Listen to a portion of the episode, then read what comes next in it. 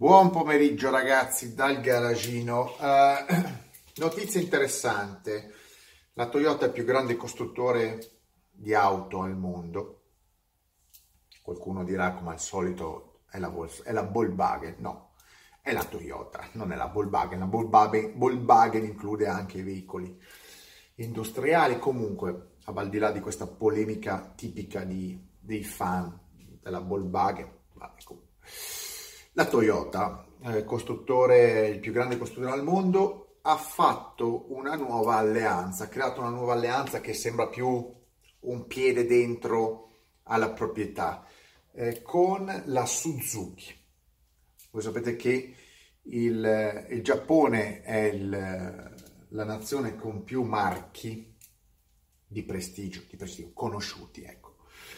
Ne ha molti, eh, però la Toyota sta facendo accordi con i suoi stessi, ehm, diciamo, concorrenti. Chiamiamoli concorrenti, ma in realtà, sai, tra giapponesi, al di là Toyota, eh, Nissan e Honda, il resto sono sempre stati un attimino di contorno, quindi la, essere concorrente di Toyota è veramente difficile in, in Giappone. Comunque, la Toyota, questo accordo con la Suzuki prevede uno scambio di tecnologia, prodotti, scambio di luoghi di produzione, ovvero a fronte di un investimento di un miliardo che equivale al 5% della Suzuki, più o meno, un miliardo di euro, la Suzuki prende eh, un mezzo miliardo di investimenti di investimento in Toyota, in quotazione di Toyota, in azioni di Toyota, che ovviamente vale molto meno del 5%, adesso non lo so, comunque poco importa. Quindi c'è questo scambio, tutto a favore al momento di Toyota, dove la Toyota riversa in Suzuki parte della tecnologia dell'ibrido, dell'ibrido per nuovi SUV eh, ibridi che costruirà per conto della Suzuki in Inghilterra, eh, nella fabbrica inglese. La Suzuki da parte invece dall'altra parte fornirà alla Toyota tutta una gamma di prodotti economici utilitari da rivendere nei paesi emergenti. La Suzuki ha già molti, ha già, è già partner con la Maruti in, in, in India e in altri paesi asiatici e quindi marchierà per conto o fornirà la produzione di qualche marchio, di qualche prodotto basso di gamma eh, abbastanza economico. Quindi la Toyota non è interessata a entrare direttamente in quel mercato produttivo, ma un bel rebadge e per entrare a invadere comunque tutti quei paesi africani, asiatici, sudamericani bassi, che però vedono ormai in Toyota il brand, ma non possono, non hanno i soldi per comprare una Toyota, perché la Toyota è un'auto costosa. Invece grazie a Suzuki entrerà a un livello molto basso, è questione semplicemente di penetrazione del mercato anche nei paesi poveri. Cosa vi devo dire? Che sia un passo dentro Suzuki, sicuramente un 5% è un inizio, poi un colosso come Toyota ci impiega un attimo ad assorbire Suzuki. È già entrato in Subaru, sappiamo che è già entrata in Subaru, eh, ha già acquisti, acquistato completamente, come, come sapete, Daihatsu, a, a Lexus, quindi si viene a creare un blocco un blocco Toyota in Giappone, un blocco Nissan Mitsubishi e, e poi la, sua, la classica Honda. Eh, vediamo, vediamo quello che uscirà, però c'è chiaramente una sempre più stretta compartecipazione di marchi eh, per abbattere i costi degli investimenti ed essere capillarmente diffuso, diffuso in tutto il mondo. Ormai se non, se non si vende in tutto il mondo un prodotto, sembra che non riesci a sopravvivere e siccome il mercato cambierà, molta gente eh,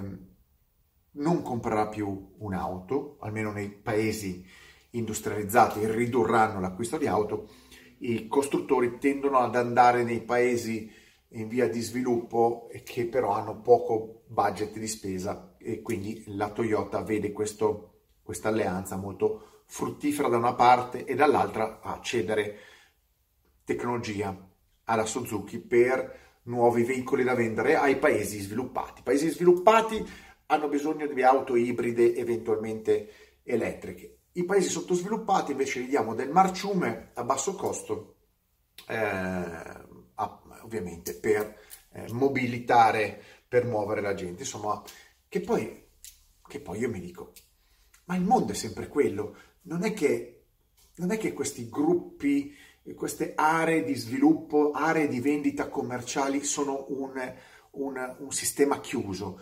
Eh, l'inquinamento non esce da quelle zone, non, eh, i prodotti non escono da quelle zone.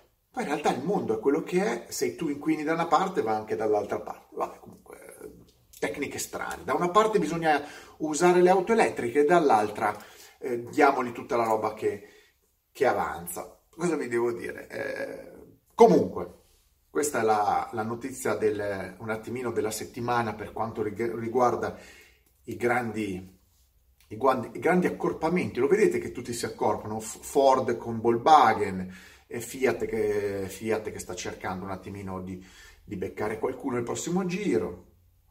Cosa vi devo dire? È tutto un accorpamento, accrocchiamento. Quanti ne rimarranno in giro per il mondo veramente liberi e individuali?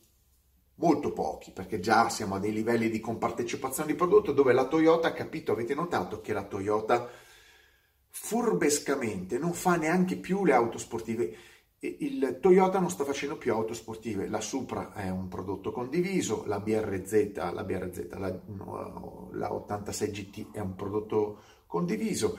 La Toyota ha capito che per massimalizzare gli investimenti e diventare numero uno nel mondo deve produrre SUV, qualche berlina media e qualche utilitaria, cioè dare alla massa, alla massa tutto quello che eh, di più basico e piatto esiste un disegno globale, un prodotto globale per tutti che vada bene a tutti nel mondo. Non c'è più un prodotto individuale o comunque riservato a delle nicchie di prodotto. Questo è un prodotto globalista. Ormai anche in Italia siete abituati ai prodotti globalisti. Io purtroppo no, però sono controcorrente, vivrò con la mia particolarità, però la realtà dei fatti è che tutti i prodotti ormai sono uguali perché quello che va fatto per i filippini va poi venduto ai peruviani, che poi va venduto anche ai padani. Ciao!